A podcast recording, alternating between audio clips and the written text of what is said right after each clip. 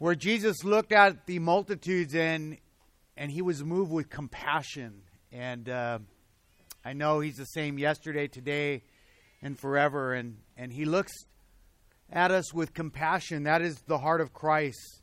So if you have a Bible this morning, please turn with me to the book of Matthew. We're going to take a look this morning at verses 1 through 23 as we will continue in the Word.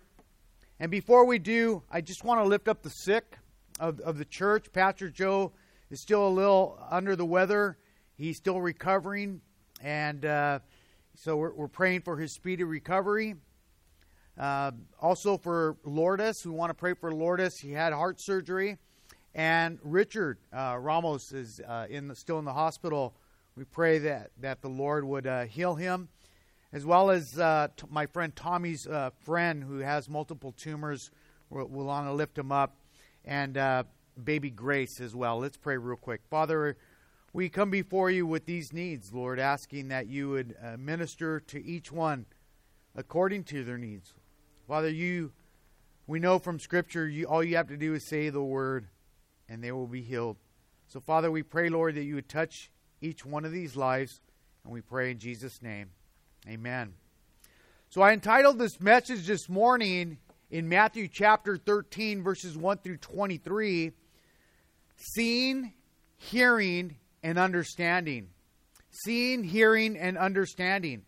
It says here in verse 1 On the same day, Jesus went out of the house, and he sat by the sea, and great multitudes were gathered to him, so that he got into a boat and sat and the whole multitude stood on the shore. Then he spoke many things to them in parables, saying, Behold, a sower went out to sow. So here in the beginning, it starts with on the same day. So a lot of things happened that day. It was a busy day for Jesus. So let me get you caught up as I kind of go through chapter 12. And chapter 12, it says that Jesus and his disciples were walking through the grain fields on the Sabbath day. And his disciples were hungry. And they began to pluck the heads of the grain and they began to eat them. But the, the Pharisees and the Sadducees, or the, the scribes, the religious rulers at that time, were very critical. And in Matthew chapter 7 and verse 12, the Bible tells us that they noticed that the disciples failed to follow the Jewish ritual of hand washing before eating. You see, their culture was very much like our culture today regarding sanitary uh, issues or sanitizing things. You see, the scribes and these uh, Pharisees were very hypersensitive. Uh, if they would look at you, they would look down from their perches if you didn't meet their standard. And we see that today. You know, I walked by somebody uh, during the, in the street, and they looked at me kind of strange, and they looked at me kind of cross. So at this time, these uh, the scribes and Pharisees uh, were looking down at people who didn't uh, meet their standards or their ritual culture uh, cultural standards. They would even hold their robes, the Bible tells us, or history tells us, that they would hold their robes to keep them from touching others from getting defiled by sinners. You see, this hypersensitivity was could have been brought on by worrying about catching some kind of disease. And today we have the same thing. Like today, there's a big war- worry about COVID. We're all distancing. We're all wearing masks. And in that culture that Jesus was uh, talking about here, their big one of their biggest problem was leprosy. They were facing a leprosy problem. And some of the symptoms, let me describe them. The symptoms of leprosy were it would affect the skin, it would affect your nerves. This disease would cause a discoloration in patches in your skin, causing you to lose sensitivity and making you numb to every kind of feeling.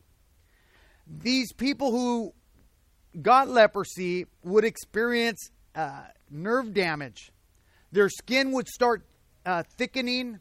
Uh, they would experience stiffness, stiffness, and the hardening and the drying of their skin. They would also have open sores on the bottoms of their feet.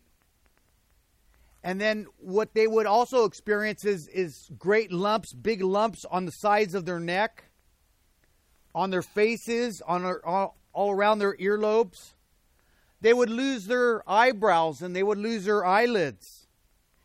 And eventually, this numbness would cause a weakness in their muscles. And eventually, paralysis will set in to the hands and feet, rendering them immobile. Immobile. Their joints would start to swell up.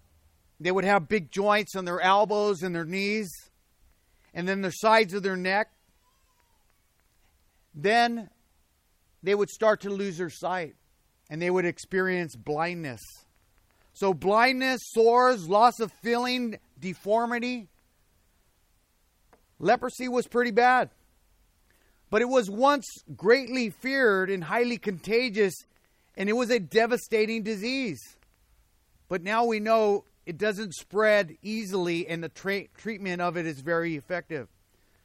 So these Pharisees probably had good intentions, so to speak, but it, it comes to a place where they're were so extreme that they they missed out. So here they're trying to catch Jesus in chapter 12 and when they saw the disciples picking the wheat and not washing their hands on the Sabbath, they, they believed that they were breaking the law of not washing their hands, but also working on the Sabbath, picking the grains of, of, of wheat was considered working. They were working, so they were breaking the law. And as we see in Matthew chapter 15, verse 2, there it says that why do you transgress the traditions of the elders for your disciples do not wash their hands when they eat bread? So they were making these things a big deal, not washing their hands. Yet, in all the encounters that Jesus met with with these religious rulers, he always answered them with scripture. You would always hear Jesus say the phrase, Have you not read? Have you not read? And he would repeat that over and over and over in the Gospels. And so that is a good it was a good standard for Jesus. It should be a good standard for us. So, they were claiming that the disciples were breaking the law, that they were teaching in the temple, this law, but Jesus showed them their errors and their misinterpretation of the law. Jesus even claimed that he is greater than the temple. Basically, Jesus was saying, I am the lawgiver that you teach from your temple. I'm the one that gave you the law. Basically, Jesus was correcting their misinterpretation of the word, of the law, and basically was saying, I am the author. I am the author. I am the lawgiver. So, this is how Jesus' day started here. But it didn't end there. So, it says that he went into the synagogue and he began to sit down, and they were watching him, these religious rulers. Again, the Pharisees and the scribes were watching him to see what he would do. Would he heal somebody on the Sabbath? It was a setup. And in Matthew chapter 12 and verse 10, it says, Behold, a man with a withered hand was sitting there, and they asked him, saying, Is it lawful to heal on the Sabbath? That they might accuse him. And in verse 11, it says that Jesus said to the man with the withered hand, he, he tells the congregation, because they were trying to catch him, he tells them, which one among you, if you have a sheep and it falls into a pit on the Sabbath day, you wouldn't go in and pull it out of the pit? And everyone in the synagogue was quiet. It was, it was, an, it was an obvious question and no one answered. So Jesus said, Stretch forth your hand, and he restored the man. But then Jesus, in Matthew chapter 12, in verse 17, to, 17 through 21, Jesus begins to tell them basically, I'm fulfilling Isaiah chapter 42. I'm the fulfillment of the Messiah, the coming one. So Jesus was making it clear who he was and what uh, by what authority he was doing these things. And in verse 21, he even said, In his name the Gentiles will also trust. So even us, as Gentiles, would believe in the Messiah. In verse 22, it says that he healed a demon possessed man. And he was blind, he was mute, and he began to speak. But these religious rulers, they were so caught up in their ritual and their religion that they attributed the works that Jesus did, verified by Scripture, as that of Satan. And Jesus told him in verse 26 You're very close to committing the unpardonable sin, something that is unforgivable. You see, all the miracles he was doing were attributing to the. They were saying that he was. Uh, they were attributing the works that Jesus were, was doing to that of Satan. But whatever Jesus did, he backed with Scripture. So he healed the man. He healed the man who was had the withered hand. He healed the man who was demon possessed.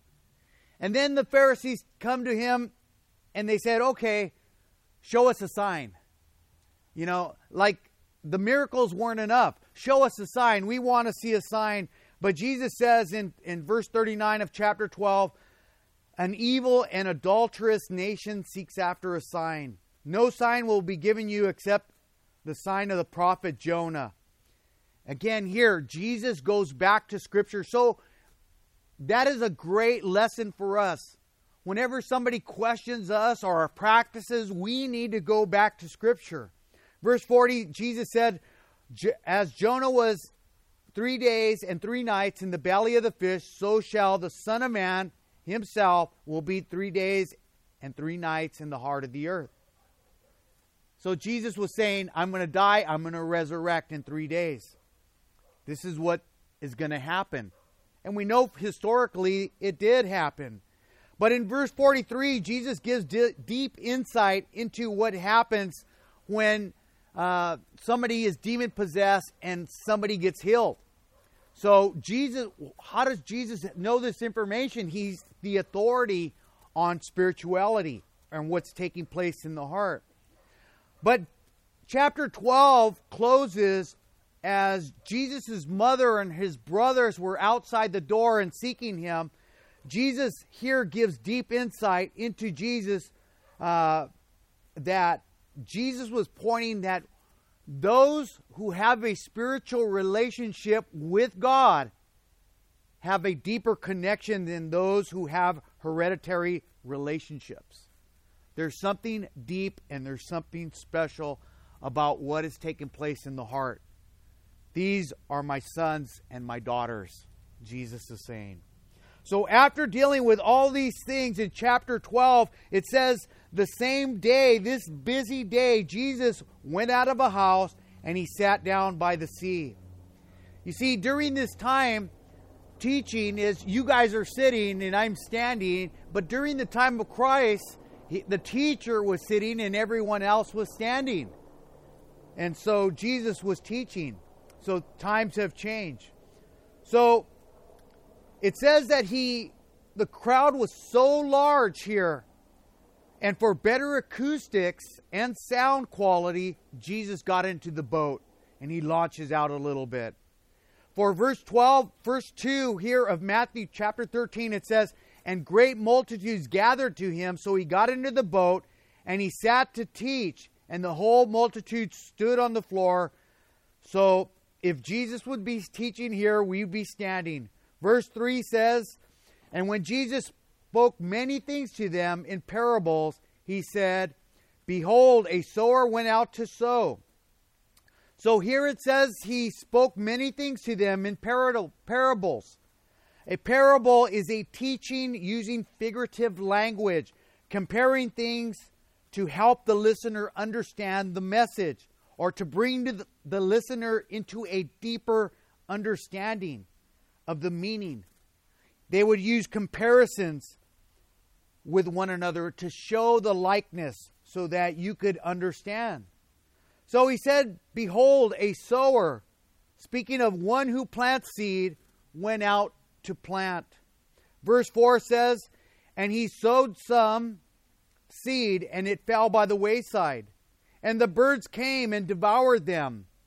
Some of them fell on stony places where they did not have much earth. And immediately they sprang up because they had no depth of earth. But when the sun was up, they were scorched because they had no root. They withered away.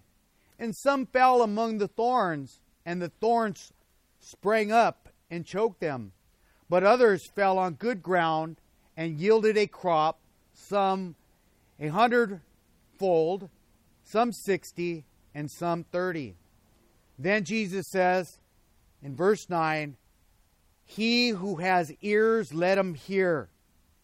So in verse 10, the disciples came to Jesus and said to him, Why do you speak to them in parables? Verse 11 says, And he answered and he said to them, Because it has been given to you to know the mysteries of the kingdom of heaven, but to them it has not been given. For whoever has, to him the more will be given, and he will have an abundance.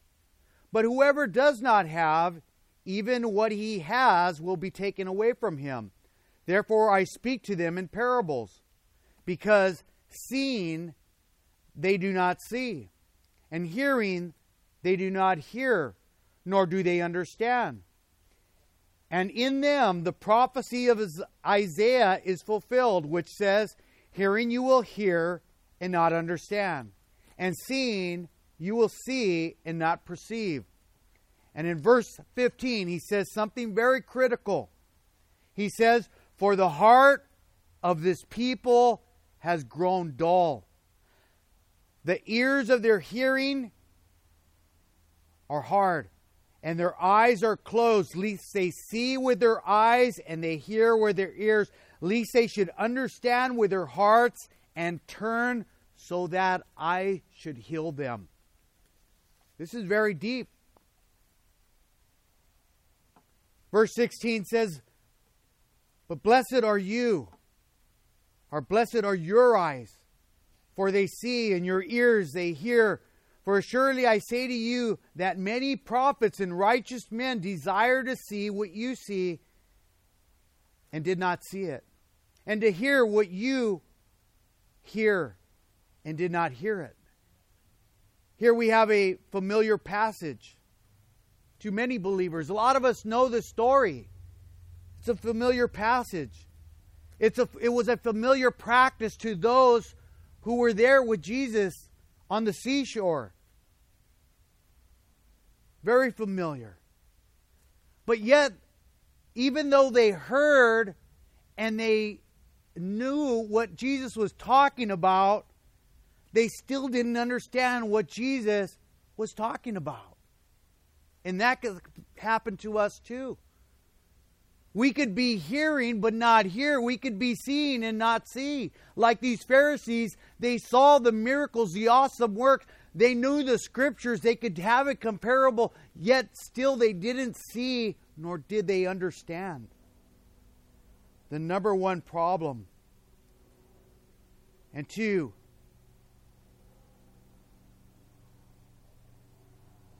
is that we can become so familiar that we can miss out.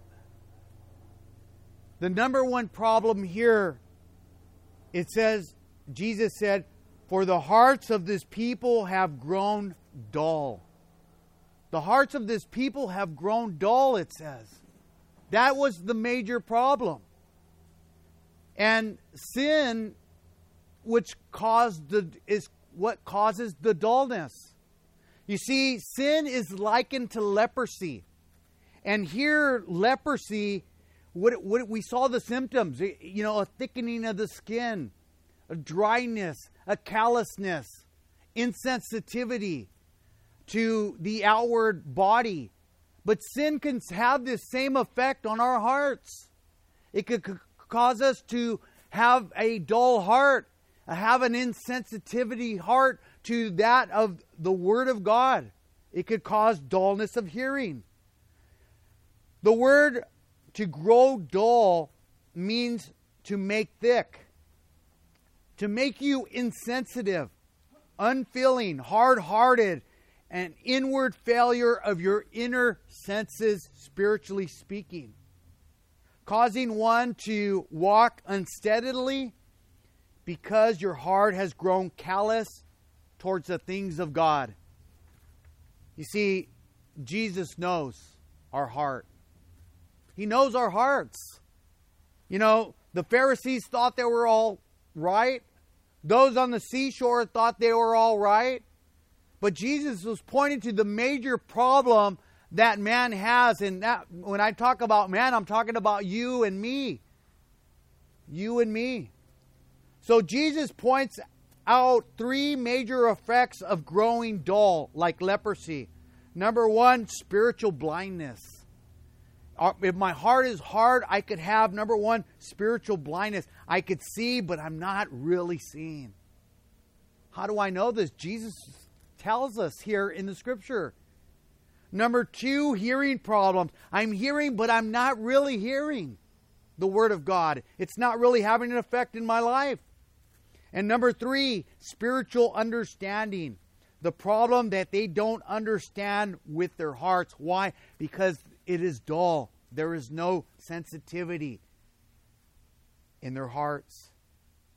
And Jesus says, Their ears are hard of hearing, their eyes are closed, least they should see with their eyes and hear with their ears, least they should understand with their hearts and turn so that I should heal them. Man, Jesus wants to heal our hearts. Jesus healed the blind. Jesus healed the man with the withered hand. He healed the, those who were demon possessed. But here he's speaking of a deeper and inward problem. Do you have vision problems? Spiritually. Do you have hearing problems? Am I only hearing what I want to hear? Do I have understanding problems? Do I have a heart problem? You see, those who came, Jesus healed a lot of people. If you read through the Gospels, multitudes and multitudes were going to Jesus and he was healing them all over the place. No limitations. He would speak the word and they would be healed.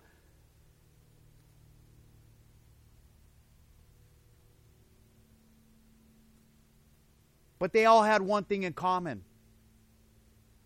All the people that Jesus healed had one thing in common. They knew they were sick. They knew they had a problem. And most of us don't think we have a problem hearing the Word of God. Most of us think we don't have a problem seeing the things of God. Most people think we don't have understanding problems or a dull heart. We think we have it all together. You see, the biggest problem is not recognizing that you have a problem. Because if I don't ha- recognize I have a problem, I'm not going to the doctor. You see, sometimes we see ourselves one way and others see us another way. But how does Jesus see us? That's the most important thing. How does Jesus see you? How does Jesus see the church? Because you see, the church isn't this building behind you. You're the church. You're the church. How does Jesus see you? To get a good view of what Jesus sees, in the heart of the church, we could turn to Revelations as Jesus is addressing the church. And Jesus calls one church a loveless church. a loveless church. He knows what's in the heart. In Revelation chapter 2, verses 4 through 5, he says, Nevertheless, I have this against you. You have left your first love. Jesus knows what's in the heart. He knows if you really love him. He knows when you leave. But he says, Remember therefore where you have fallen, repent and do the first works, or else I will come quickly and remove your lampstand from its place unless you repent. Is that you this morning? You see, Jesus also addressed a persecuted church. And you know what Jesus said to the persecuted church? Hang in there. Hang in there. Draw close. Hang in there. But Jesus also addressed a compromising church. Are you compromising this morning? Jesus said, I know you're committing sexual immorality. I know what's going on in here and here. You can't hide. But he also warns you're listening to false teaching and your false the false teaching is causing others to stumble. Your life is causing others to stumble. You need to repent. Jesus also spoke of a corrupt church. A corrupt church that was accepting false teaching, and this teaching was seducing others to commit sexual immorality and the worship of demons. The worship of demons. Are you that church? Do you listen to false teaching? Is something seducing you to commit sexual immorality? Do you mingle paganism with Scripture? But also, Jesus spoke of a dead church. A dead church. And he tells them there's something you need to straighten out here in your heart. In Revelation chapter 3 and verse 2, he says, he says, open your eyes. Be watchful. Why? Because you're weak. You're weak. He says, strengthen the things that remain. For I have found, I have not found your works perfect. In other words, you might be serving God, but God knows that you're only serving Him half heartedly. You're not giving Him your whole heart. And Jesus said in Revelation chapter 3 and verse 3 Therefore, Remember how you have received and heard, and hold fast and repent. For I will, if you do not watch, I will come upon you as a thief, and you will not know, know what hour that I will come upon you. So Jesus has a lot to say about what's going on in here in the church. And Jesus also called one church a lukewarm church. A lukewarm church. Am I lukewarm this morning? In Revelations chapter 3, verses 15 through 17, Jesus says, I know your works. You are not neither hot nor cold. I wish you were cold or hot. So then, because you are lukewarm and neither cold nor hot, I will vomit you out of my mouth. A figure of speech. Because you say, because watch how they saw themselves, because you say, I am rich, I have become wealthy, I have need of nothing. But Jesus says, Don't you know that you are miser- wretched, miserable, poor, blind, and naked? And he's speaking spiritually. You're wretched, miserable, poor, blind, and naked. See, they saw themselves one way but Jesus saw them a totally different way.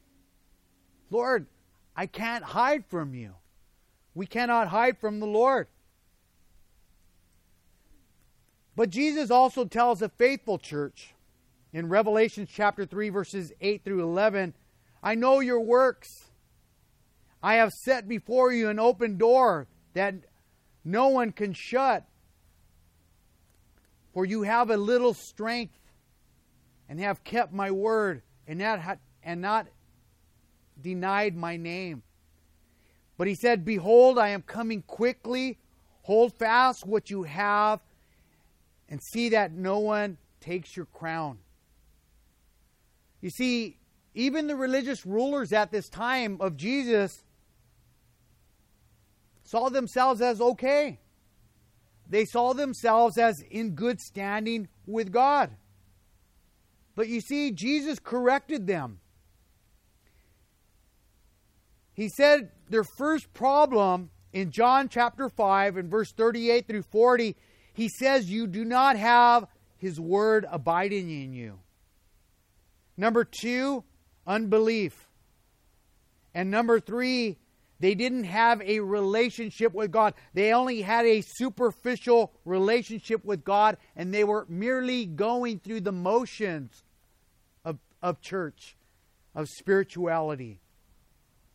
How do we know? Because do your actions line up with what the Word says? Like Jesus, everything Jesus did was matched up by the Word. So, to the Christian, your life should match the Word, or there's some kind of disconnect, there's some kind of dullness, there's some kind of vision problem, there's an understanding problem, there's a sin problem, there's an understanding problem. But Jesus says in John chapter 5, verse 39 through 40, he says, You search the scriptures, for in them you think you have eternal life, and these are they which testify of me, but you're not willing to come to me that you may have life.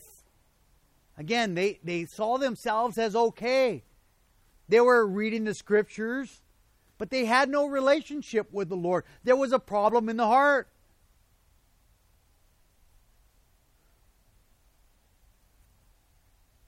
So there's a way others see me. There's a way I see myself. But there's a way that God actually sees me. And I pray this morning that God would open our ears to hear, that He would open our eyes, and that He would open on our, our understanding so that He would heal us, that we would pray, that we wouldn't have a dull heart in verse 18 of Matthew 13, as Jesus continues, in light of what I just said, the, the parable, he says, Hear the parable of the sower. Take a heart check. Hear the parable of the sower. Take a heart check. Verse 19.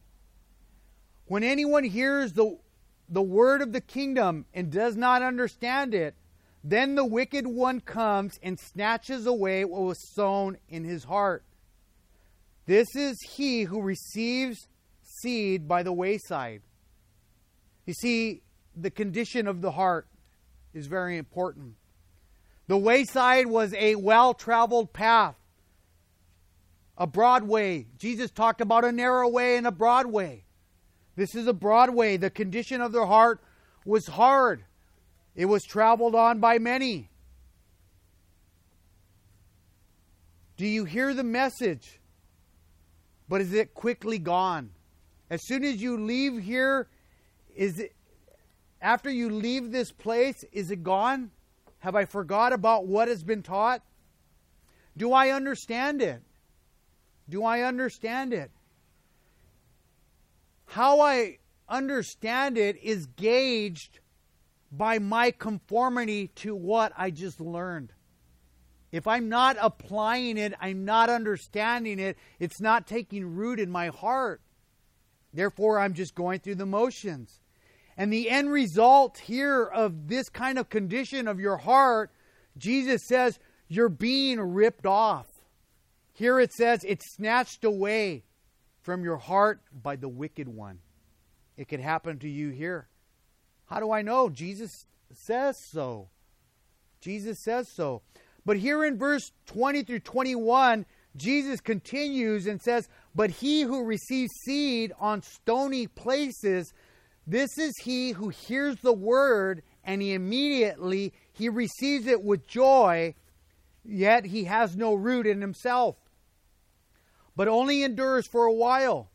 For when tribulation or persecution arises because of the word, immediately he stumbles. So, again, another condition of the soil of your heart, the stony places Jesus is talking about here. You hear the message, and you experience some joy. You're like, yeah, you know, oh yeah, man, that that's good. That sounds great, wonderful. There's some emotion going on. But here Jesus says there's no root because there's no depth. And because there's no depth, you will only endure for a while. Because tribulation's coming, trials are coming, and persecution, pressure from family, pressure from friends, pressure from coworkers. Temptation comes. And the end result is they end up stumbling, becoming enticed to sin. The Bible says they fall away. But in verse 22, it says, Now he who receives seed among the thorns is he who hears the word, and the cares of this world and the deceitfulness of riches choke out the word, and he becomes unfruitful. So, another condition is my heart among the thorns, the bushes that have thorns. You know, speaking of the world, we hear the word, but the cares of the word, the world here speaks of things that are distracting. Are there things distracting me? This hearer starts to be drawn in a different direction. This world is more important than the next.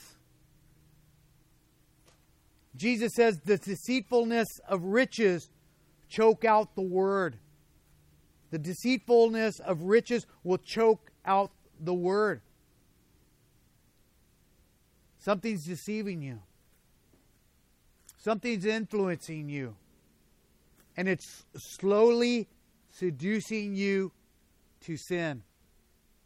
You know, I do jujitsu, and and part of jujitsu is is we choke people out.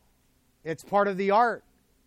But I don't just go for a choke right away and put somebody out. I take my time. I maneuver myself to a place where I'm in position before I get submission.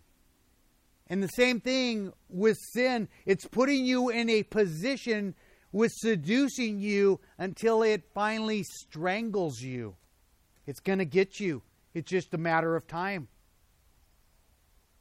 The end result is he becomes fruitful, not yielding to what has been taught,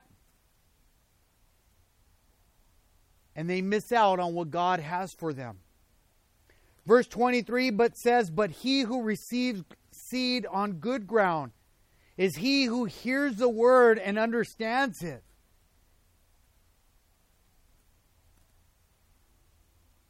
It is he who indeed bears fruit and produces. Some a hundredfold, some sixty, and some thirtyfold. So, good ground here speaks of a capable soil of producing crops, tender soil, a tender heart, a teachable heart. He's speaking of here is one who understand, hears the word and understands it. There is a conformity to the Word of God, yet they're not perfect. They're growing in a right relationship with the Lord. There's evidence that it's bearing fruit and it's showing by their conduct. It's being conformed to the Word and not the world. The end results, it says, they began producing. They began to produce. So, like leprosy in Scripture is likened to sin. Internally, sin causes blindness Sin causes a loss of feeling and a deformity of a dull heart. A, com- a, deformity of a dull heart, even though we can't see it. Spiritually, sin will leave you blind and unable to hear. How's your understanding this morning? How's your understanding of the scriptures? Am I like one of the scribes, one of the religious rule leaders? Do I look down on others when others don't meet my standard? Are we like the churches in Revelations?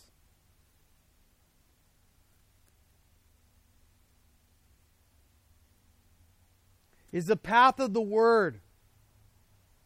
Is the seed falling on the wayside of your heart? If so, ask the Lord to till the soil this morning so that the enemy wouldn't rip you off. Maybe your condition of your heart is like a stony place. You hear the message, you experience joy, there's emotion, but there's no root, there's no depth. It says you're not going to endure for long. You're not going to last. You're going to endure for a while. Trouble's going to come, trials are going to come, persecution's going to come. Pressure from family, pressure from friends, pressure from coworkers is going to come. The end result is you're going to stumble.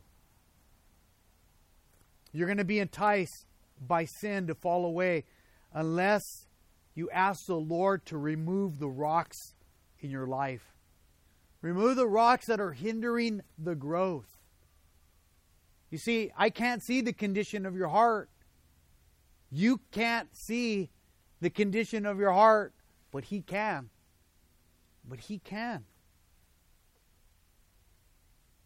Or maybe the condition of your heart is like those among the thorns. Ask yourself this question Are the cares of the world becoming a distraction? Is something drawing you in a different direction away from the Lord? Is this world more important to you than the next? Jesus makes it clear don't buy into the lie. The deceitfulness that is alluring you away is going to choke out the word in you. It's going to influence you and it's going to seduce you to sin until it has you. Be careful. You're going to miss out on what God intends for you. But to those on good grounds, we always, good ground always needs to be maintained. If you think your heart is on good ground, you need to be maintained. We need to check our hearts often. I need to check my heart. But the beautiful thing is, the Bible says in Isaiah 43 19 that Jesus could bring rivers into the desert. He could change hearts. But you see, we, we simply need to go to Jesus and say, Lord, how's my heart? Lord, where am I? Because I see a certain way, my friends, in the congregation might see a certain way, but you really see. Lord, you know the condition and you know what it takes to change his heart. I don't want to go through life with these ears and not being able to hear, and these eyes and not being able to see, and this mind and this heart not being able to withstand the th- great things that God has for us. In Psalms, in closing, in Psalms chapter 1 and verse 3, we have a good remedy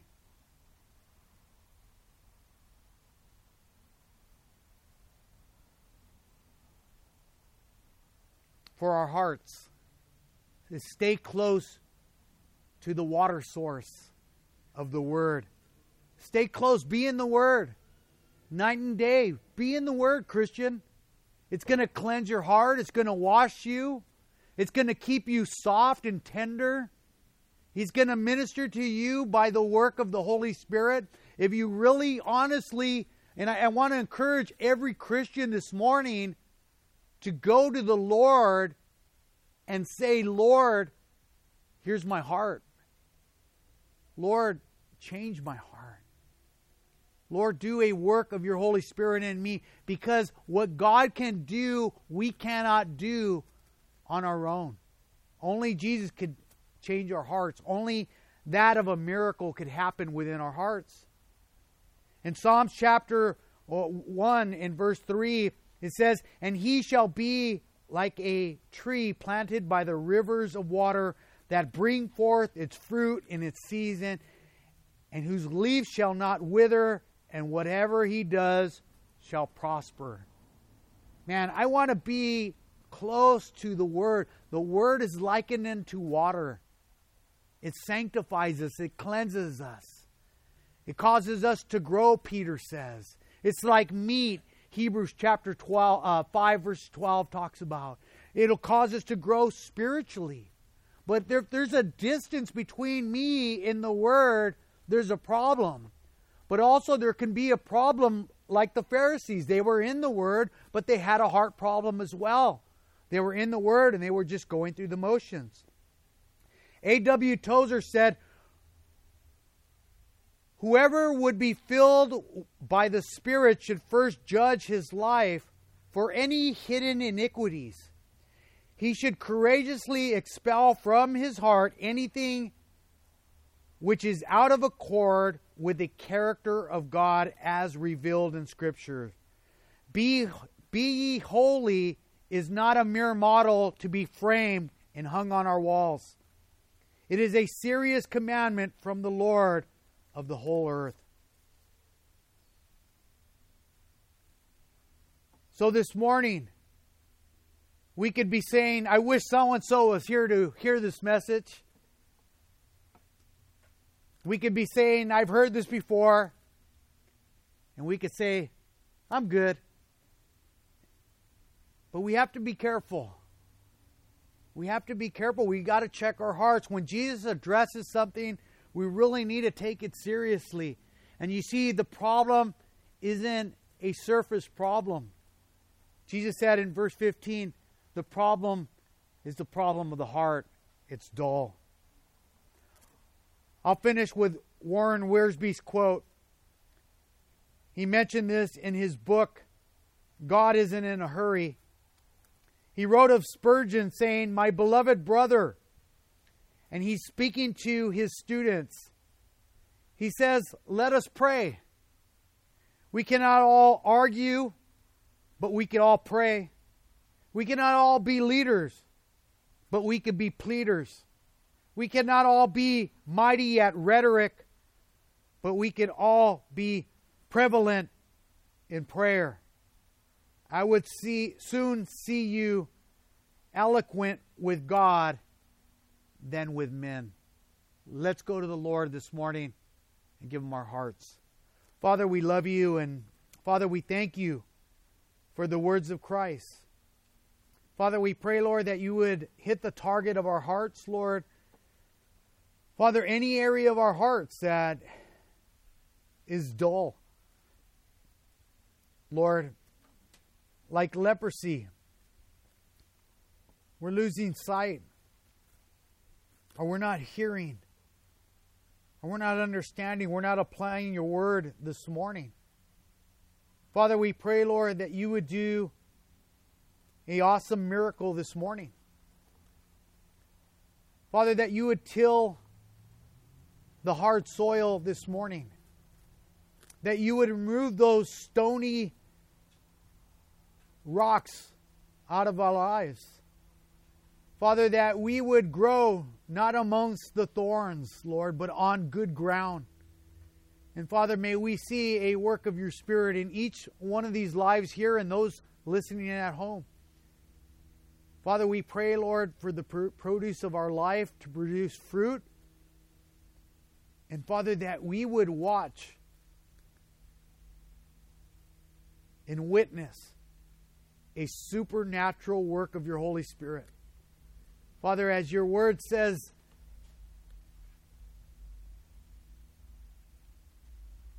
for life to come, one must die. And may we die to sin. But Father, make us alive in the newness and walking in the newness of life in the power of the resurrection. Father, for we know with you all things are possible. So, Father, we recognize we have heart problems, Lord. And we come to you this morning asking that you would heal our heart. That you would heal our hearts, Lord. As you looked at the people, you looked at them with compassion. You saw them as shepherdless sheep. And you desire them to come into your fold, Lord. I pray, Lord, this morning, if anyone does not know you intimately and personally, that this morning, that right where you're sitting, you could say, Father, forgive me of my sins. Cleanse me and wash me. Make me brand new. Heal my heart. Make me born again so that I could have everlasting life with you, that I could be an error. And Father, we pray for the Christian who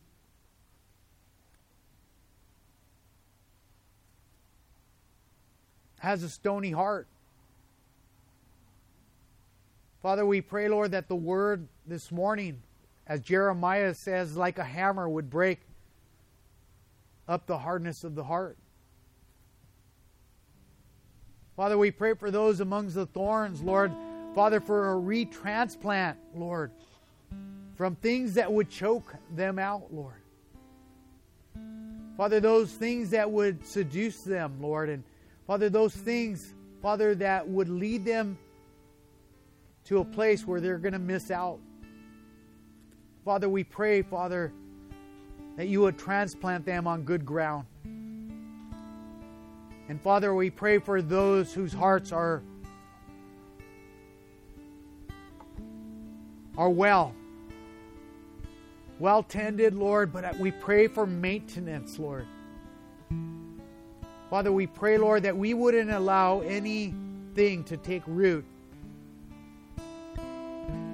any hardness of heart to come in, as the enemy likes to lop over stones into the harvest field or to tear to sow tares to choke out the word. We pray, Father, that we as Christians would recognize those things